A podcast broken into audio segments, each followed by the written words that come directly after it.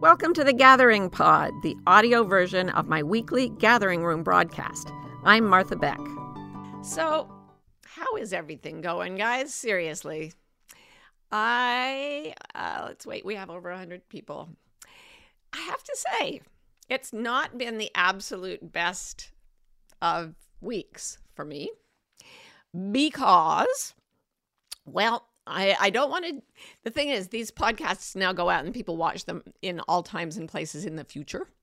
So I don't want to say anything that will date this too much. So just whenever you're watching this, just imagine or consider that maybe something has happened in the governance of your country that has left you very, very shocked, horrified, and desolate. Let's just say something like that happens. You may have any political leaning you want. At some point, something political is going to happen or something legislative is going to happen that is going to make you feel terrible. So, we're going to talk about that today because, um, well, because I have very strong feelings about it, and I know a lot of you probably do too. When you go out on um, social media, there is tremendous sadness and tremendous fear and tremendous anger about what has just happened politically in the United States. And I definitely am coming down on the side of people who are not thrilled with this change. There. How's that? So uh, I was sitting around with my family in despair yesterday because despair, you know, when something really volatile happens and, and it feels really bad, you can you get to despair for a while. I'll talk about that in a moment let's just say that something has impacted you badly. We were sitting around, everybody was getting very morose. And I said, aha, but we have to apply to this the techniques of Wayfinder Life Coach training, which sounds really stupid, but actually it has some good things in it. And one of those good things is that my whole theory is when something upsets your life, when you have bad news, a bad diagnosis, a bad, um, you know, a bad politi- geopolitical event, anything that really strikes you very hard and feels like it's changing your life, you have experienced something we call a catalytic event. And a catalytic event is what turns on the mechanism of metamorphosis in your own heart, mind, and life. So, this is like a caterpillar reaching the stage where it's full fed and it's ready to turn into a butterfly. And it knows just when that happens. Something triggers and the first thing it does is it builds a cocoon around itself. It gets a protective chrysalis. Then when it once it's walled up nicely, it dissolves. Those of you who have known my work probably have heard this a million times, but it's worth repeating if you just happen to be watching me for the first time. Caterpillars don't just go in there and grow wings. They dissolve into a liquid, undifferentiated soup, bug soup. And when the bug soup is fully dissolved, it triggers another biochemical reaction that uses the DNA instructions in that soup to construct a butterfly of exactly the same number of cells, which I think is pretty amazing. So I said to my family yesterday, we're going to be person soup for a while. I actually didn't think this thing could ever happen in the country I grew up in. But it's not the country I grew up in, it's the country we're in right now. And and maybe I was wrong all along maybe there were deeper divisions than I knew ever. But, you know, trying to figure out what to do about it is actually not our first step when something monumentally bad has happened. Our first step is to let ourselves dissolve because our concept of who we were, where we were, what was going to happen around us has been shattered. And we are going to have to become something different. The caterpillar never makes it out of the chrysalis alive but the butterfly does. So the first thing is you cocoon and melt. And how do you melt? You go through the stages of grieving, which are part of any human being's reaction to something that he or she, he, she, or they does not like. So, yeah, the grieving process with the five steps that um, Elisabeth Kubler Ross saw when she was dealing with people who are terminally ill. There's denial at first, like this can't be happening. There is bargaining. Then there's anger. And then there's sadness. And finally, and that those go round and round and round until one is fully disassembled, until you're just person soup. At which point, something gets triggered, and I've seen this with thousands of people now, and I've felt it myself so many times. Something gets triggered, and you become a different person, a person who knows how to inhabit the world you're in right now, a person who has something to do about whatever you don't like in the world. Now, it's an interesting thing when I when I was first reading about this. Well, I, I remember going back to it when my son was diagnosed with Down syndrome, and I read this the stages of grief, and I'm like, where is fear? Because that was the big one for me. Like, how come fear is not a part of this? Like, everybody facing death is afraid. Everybody facing loss or catastrophe is afraid. Surely that's part of the grieving cycle. Well, it so happens that it's not. You can go through the whole grief the grief process terrified or you can go through the whole thing calmly without fear. Now, I'm not one who who can do that masterfully, but it's like Gandhi was not acting in fear when he decided to end civil war in his country by going on a hunger fa- a hunger strike.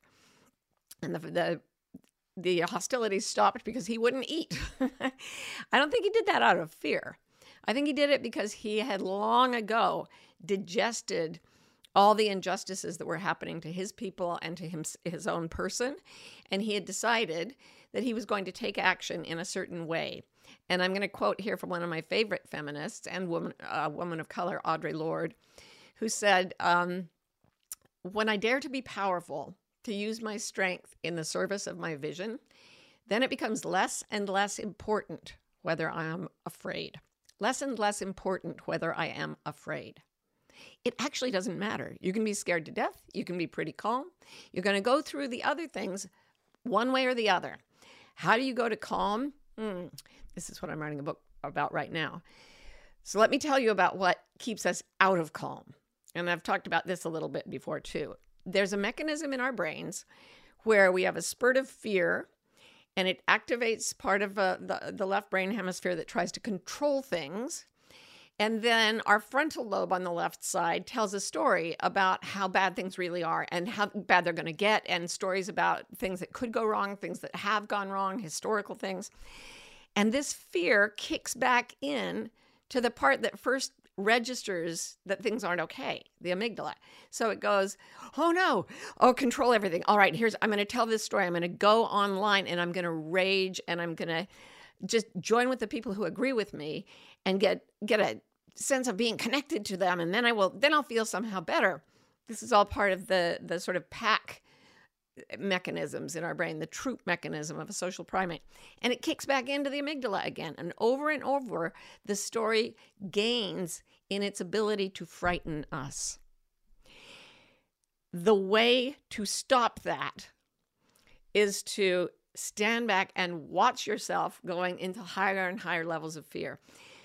It's a sad fact that you can go online and you can feed the fear story so much that it will just spiral like crazy out of control. And that is one reason the country is so divided right now because people go online and they spin stories, some of which are made up, and they believe each other's stories and they get more scared and they see things in an exaggerated way, whether they're on the right side or the left, and they, they start to spin out of control with fear, which then justifies aggression and destruction it's trying to control things. And I, I, personally think this shift in our politics is trying to control. It is an aspect of the power structure trying to control the less powerful. No question. It's their left hemisphere rearing up.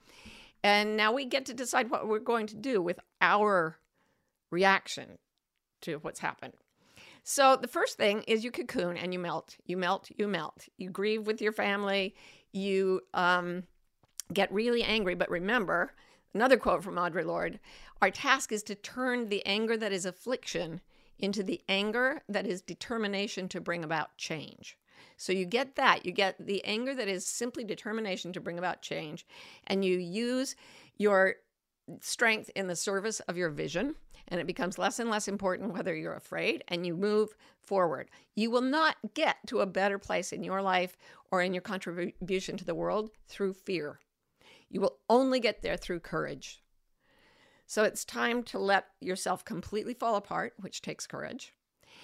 And if you, you have to trust, which takes courage, that when you are completely dissolved, when you don't know what to do, I've quoted Rumi before, when you're mute, dumbfounded, unable to say no, then a stretcher comes down from grace to gather us up. That happens when you've let yourself dissolve. And then, as all my coaches know, there will be a spark inside you, like the imago cells in a butterfly, in a caterpillar soup, that tell it how to become a butterfly. And you don't know what you're going to be asked to do before you go through this grieving, this meltdown of who you were before. So, I've talked about how, you know, pretty much whenever I get upset about something, I, I ingest it, I go over it, and I write something about it. People told me to be a, a protester in favor of uh, equal rights and attention for people with developmental uh, disabilities, like my son. I happen to be a very lo- uh, physically not very physically feeble and enthusiastic enthusiastically bookish person. So i wrote a book about him that was my attempt to create change in the world. And then when i was dealing with sexual abuse issues and the way the mormon church covers it up as many religions do um, but that was my experience i digested that until I w- was free from um, anger. And then i wrote um, the book that was my deter- my attempt to bring about change. There was another time. Eh, I also wrote a book about how we need to save the world from ecological destruction. You know, I just I write books about things, but there was one time you may not know about yet, even if you know me well. And that was when I was teaching a class and the course materials for this class were a bunch of articles. There was no textbook because um, it was kind of an obscure subject. But I had about 30 students and they all wanted to know. And I had this big stack of articles, which I took to a little copy shop that was just off campus. And all the professors took their stuff there.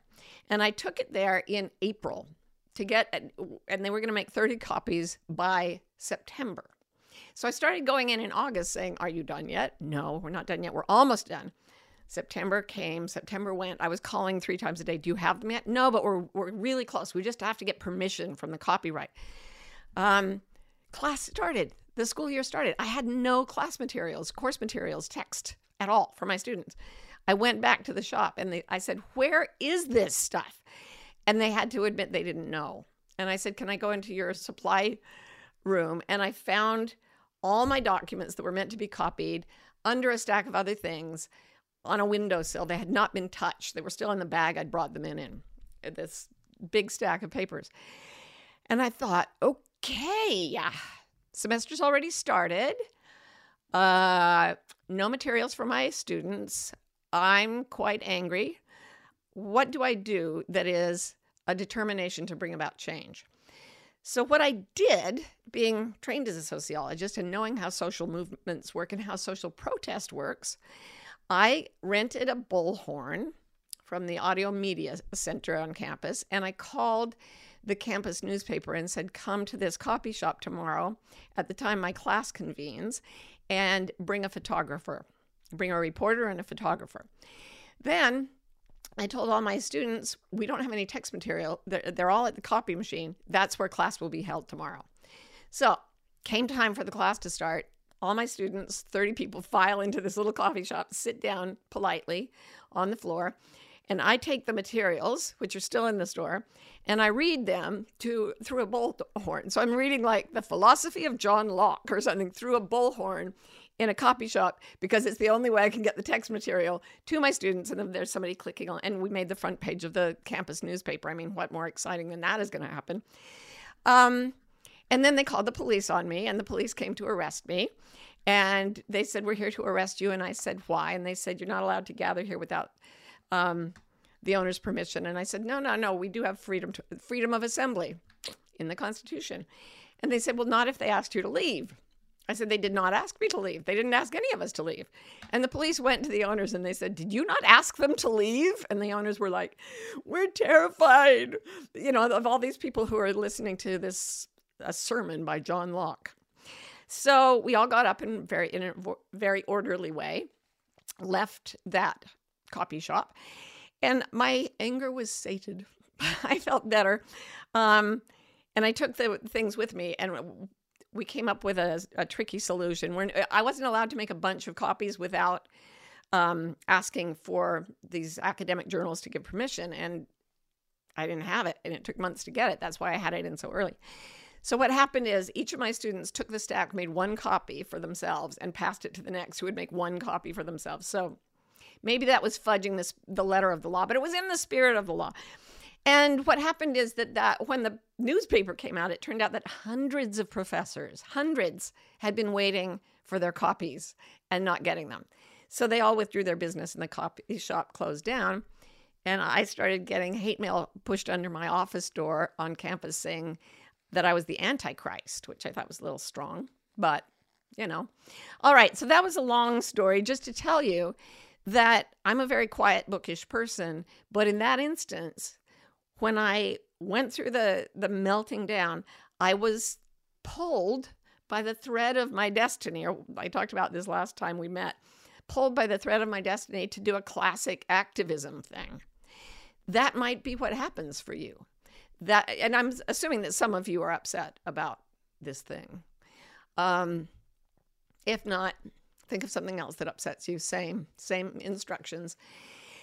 And all of this, here's the interesting thing. Once you know how to cocoon and melt and wait for the inspiration that is the action of the butterfly that is taking its anger that is affliction and turning it into the anger that is determination to bring about change. Once that happens, there's a kind of joy that returns to your life that is a feature of integrity. It's not a feature of having everything you want it. It's not a feature of having circumstances the way you want them. It's a feature of acting in your perfect alignment with your body, heart, mind, and soul. And there's kind of a joy in that. And that's why this morning, um, uh, Roe, one of my darlings, was reading a poem by Mary Oliver called "The Invitation," and the invi- I it it buoyed up my spirits, and I wanted to read it to you because it talks about these goldfinches. She always uses animal imagery. She says, just stop a moment out of your busy day to listen to these goldfinches. And I'll read it now. As they strive melodiously, not for your sake and not for mine, and not for the sake of winning, but for sheer delight and gratitude. Believe us, they say. It is a serious thing just to be alive on this fresh morning in the broken world. I beg of you, do not walk by without pausing to attend this rather ridiculous performance. It could mean something. It could mean everything. It could be what Rilke meant when he wrote, You must change your life. So that's what happens when you get out of the fog of pain that is a human being experiencing or witnessing injustice and back into the integrity of your true self. Suddenly everything is speaking to you, and the message that you need next might come from goldfinches in a field. Or it might come from one of Rilke's poems, or one of Mary Oliver's, or from your baby, or we don't know. And that's the exciting adventure of this life. And I hope that this helps anybody who is struggling with anything out there right now. And now I would love to take some questions. Hello, the lovely peoples. This is Marty, Martha, inviting you to a free masterclass that I have made called Five Paths to Your Purpose. Probably the most common question I get from people is How do I find my purpose? Why don't I feel that I'm on purpose? Well, it turns out there are certain things you have to do to find your purpose, and I broke them down into five, and I made a little masterclass about it. So if you'd like to see it, just go to marthabeck.com slash purpose, and you will be able to watch it without any charge at all.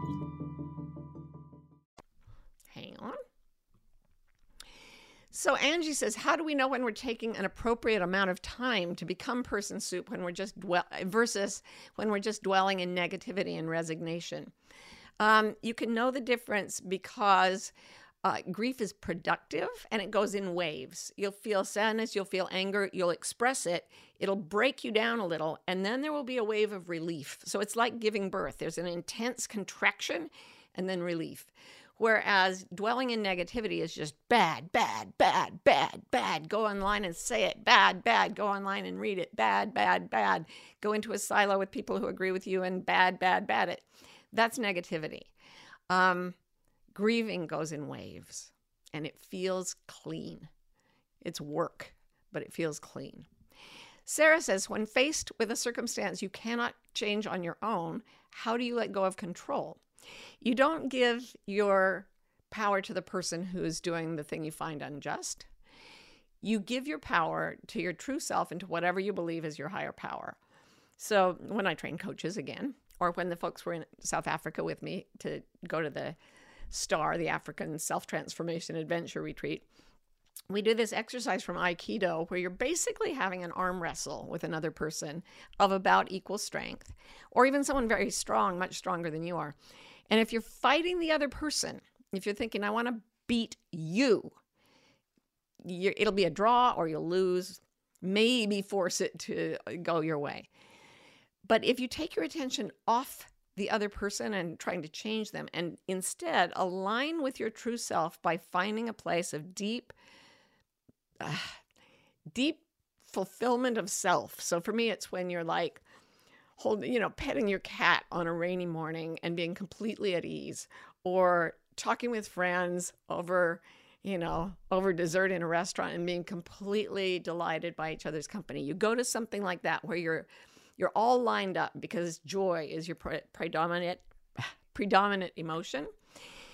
If you go into the arm wrestle with that attitude, you win.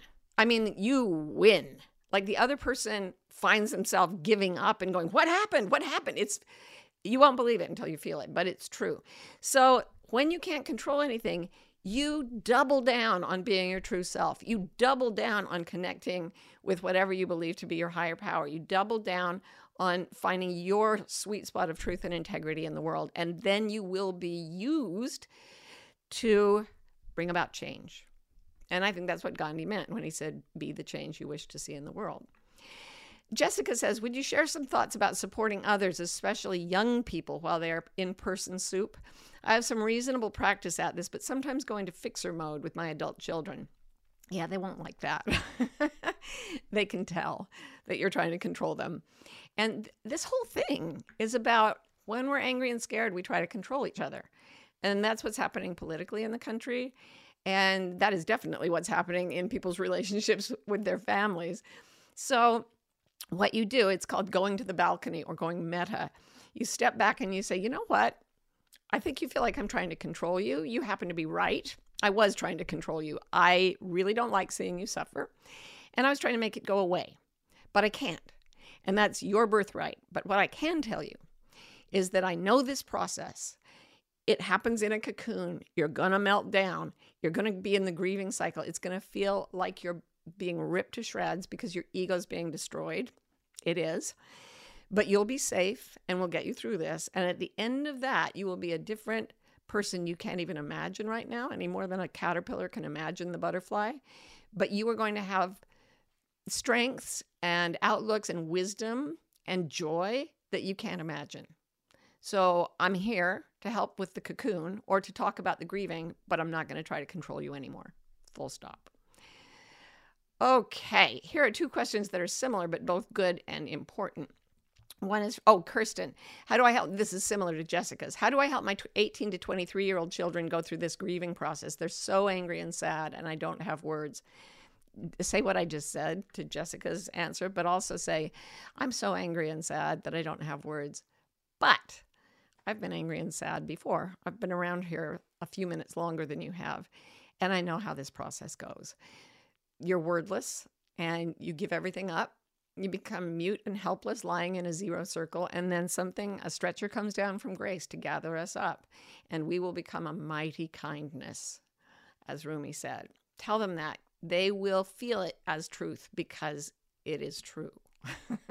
and they know that. Um, Bex Kelly says when you're moving on from the person soup status, how to stop yourself from sinking into the soup of others and getting dragged back in again. Thank you, Rowan Martha. Really good question. Um, don't don't bask in things that make you feel worse. It's very tempting. Um, Liz Gilbert always says one one of her um, her teachers in India told her, "Be kind to your brain. Don't take in things that are going to poison it. Like, don't." Const- I remember once I, w- I was reading a funny book called How Not to Write a Novel, and it had all these examples of bad writing. And Liz says, Sorry, I, I think it's funny, but if I listen to it, it's going to affect my writing. I won't listen. I won't read bad stuff. I read stuff that inspires me and lifts my game. And she's really scrupulous about keeping her mind clean. And if you feel yourself start, it's it's a little bit. I have almost never been drunk in my life, but I think it's a little bit like like you feel when you're over binging on something like i've done that with food where you know it's getting worse and this is making it worse and you keep indulging whatever the addiction is and you kind of love the fact that it's destructive because you it takes out some of your anger. When you feel like that around other people get away get away. You will not form a, a good butterfly if that energy is what you're taking in create a cocoon so that, clean grief and anger can be expressed. From Mommy to Mindful says, How do you turn into person soup when you have a teenage son watching you and admiring how strong you are pretending to be? I'm falling apart, but I've always shown strength on the outside for him. I bet he knows you're faking it. Teenagers really see it.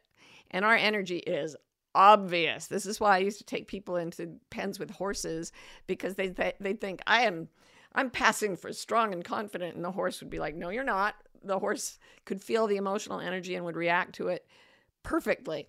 And so do teenagers, actually.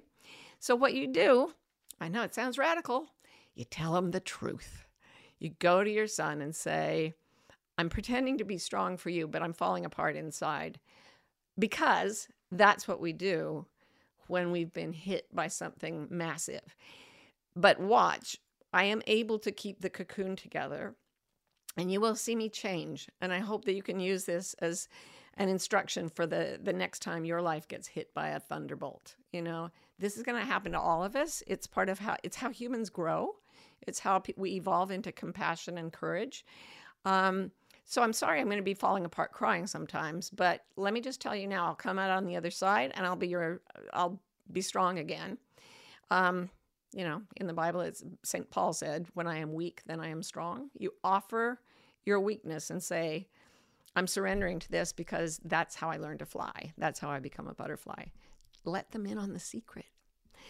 Constellations in Her Bones, what a great tag, says, How do you find your voice in times of struggle? Sometimes you don't. That's the Rumi quote be mute and helpless. You know, you just are like, now, part of that is because language lives on the left side of the brain. And uh, that side of the brain, when it feels like something terrible is overcome it, it just quits. It's like its way of going forward is to argue. And it's like nothing I say is making any, any difference, right? But that's good because like we're doing this course um, with people who signed up for my wild new world course about going to the right side of the brain to become wordless as the beginning of magic as the beginning of connection with your divine self as the beginning of your real authentic power. So you lose your voice in times of struggle while you're melting down. But when you as you melt down as the anger and grief grind through you you will find yourself getting clarity. I mean, I had all this stuff to read you guys about how when John Locke wrote, All men are created equal and have inalienable rights. Did you know St- Thomas Jefferson stole that from John Locke? He did. Um, they meant white, property owning, male adults. It did not say, he, they were not thinking um, everybody's equal. They were thinking all white property owning men are equal. And that's part of the problem that we're, we're, we're still seeing. Um, but I tried not to say that because it's more important to be mute and helpless. Um, but as you, as the grief and anger grinds you through things, you will learn things, you will get clarity, you will become more definite about what you say. And I think that's why Mary Oliver's poem about the goldfinches singing not to win, but to just exult in being alive. It is a serious thing just to be alive in this on this fresh morning in this broken world. That will be your voice when it comes. Couple more questions. Lynn says, How do we trust that the fight will inspire us yet again when we have fought all our lives as a feminist of age? I'm with you. I'm with you. And the one thing that's comforting me is the concept of an extinction burst. Right before a certain behavior stops, like a candle burning down, it flares. So the flame looks bigger.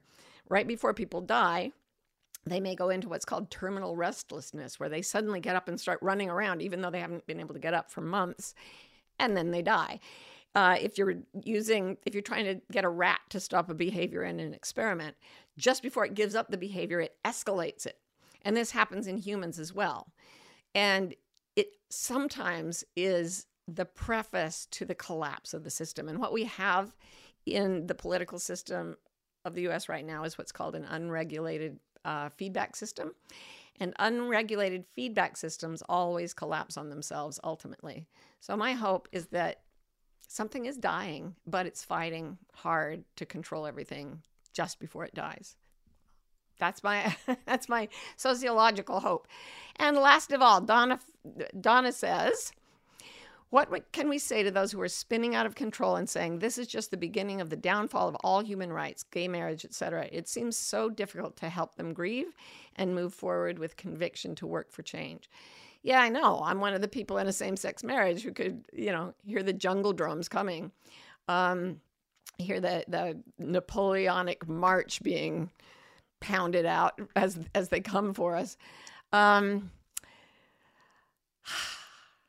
you do exactly what I've been saying for the last half hour. You pull them back out of the spinning fear. The fear is not necessary. The anger and the grief are enough. The fear will spur you on. But, you know, whenever something mysterious happens in the mystical literature of the world, if an angel or God shows up, one of the first things they say is, Don't be afraid. Don't be afraid. You can do all this. We can do all this.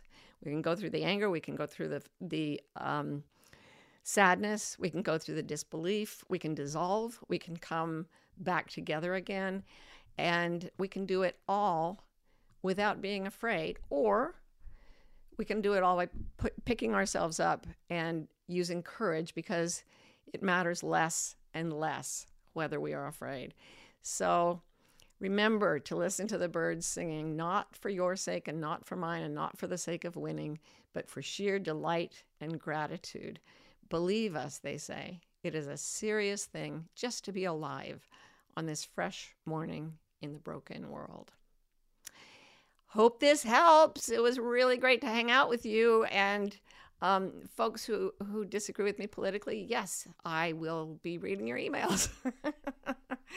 so, guys, women, everybody, folks, thank you so much for showing up here once again, no matter what, to just say, hey, it's serious just to be alive and together on this fresh morning in the broken world. I love you.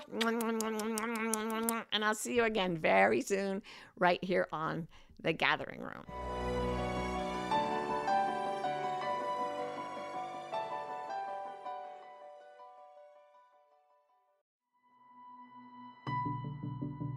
It's a bewildering moment to be alive. That's why Martha Beck, me, and Rowan Mangan, me, created Bewildered, the wildly successful podcast for people trying to figure it out. Most of us are trying to fit society's expectations about how we should live, which is stressful and confusing. On Bewildered, we look at topics like perfectionism, what it means to have enough, anxiety, and creativity to see where the culture may be pushing us all away from the lives that truly fulfill us. If you're bewildered, if you want to think and you love to laugh, come join us. For almost 30 years, I've been teaching people to do something that I call reading your internal compasses. I believe we are all born with direction finding mechanisms that are inherent in us and will help us find our best destiny. Uh, a few years ago, though, I realized that a lot of people were getting very, very anxious. And this is true. Anxiety is going nuts all over the planet. So I spent five years researching and writing a book about how to read your compasses and lower the anxiety that's getting between you and your right life. And I'm very excited about the book. It's coming out in 2025, but I would love to teach you about it before the book comes out. So this summer, I'm doing a course called The Wayfinder's Compass Moving Beyond Anxiety. And you can check it out by going to marthabeck.com slash compass, and we will have a fabulous time putting you on course for your North Star.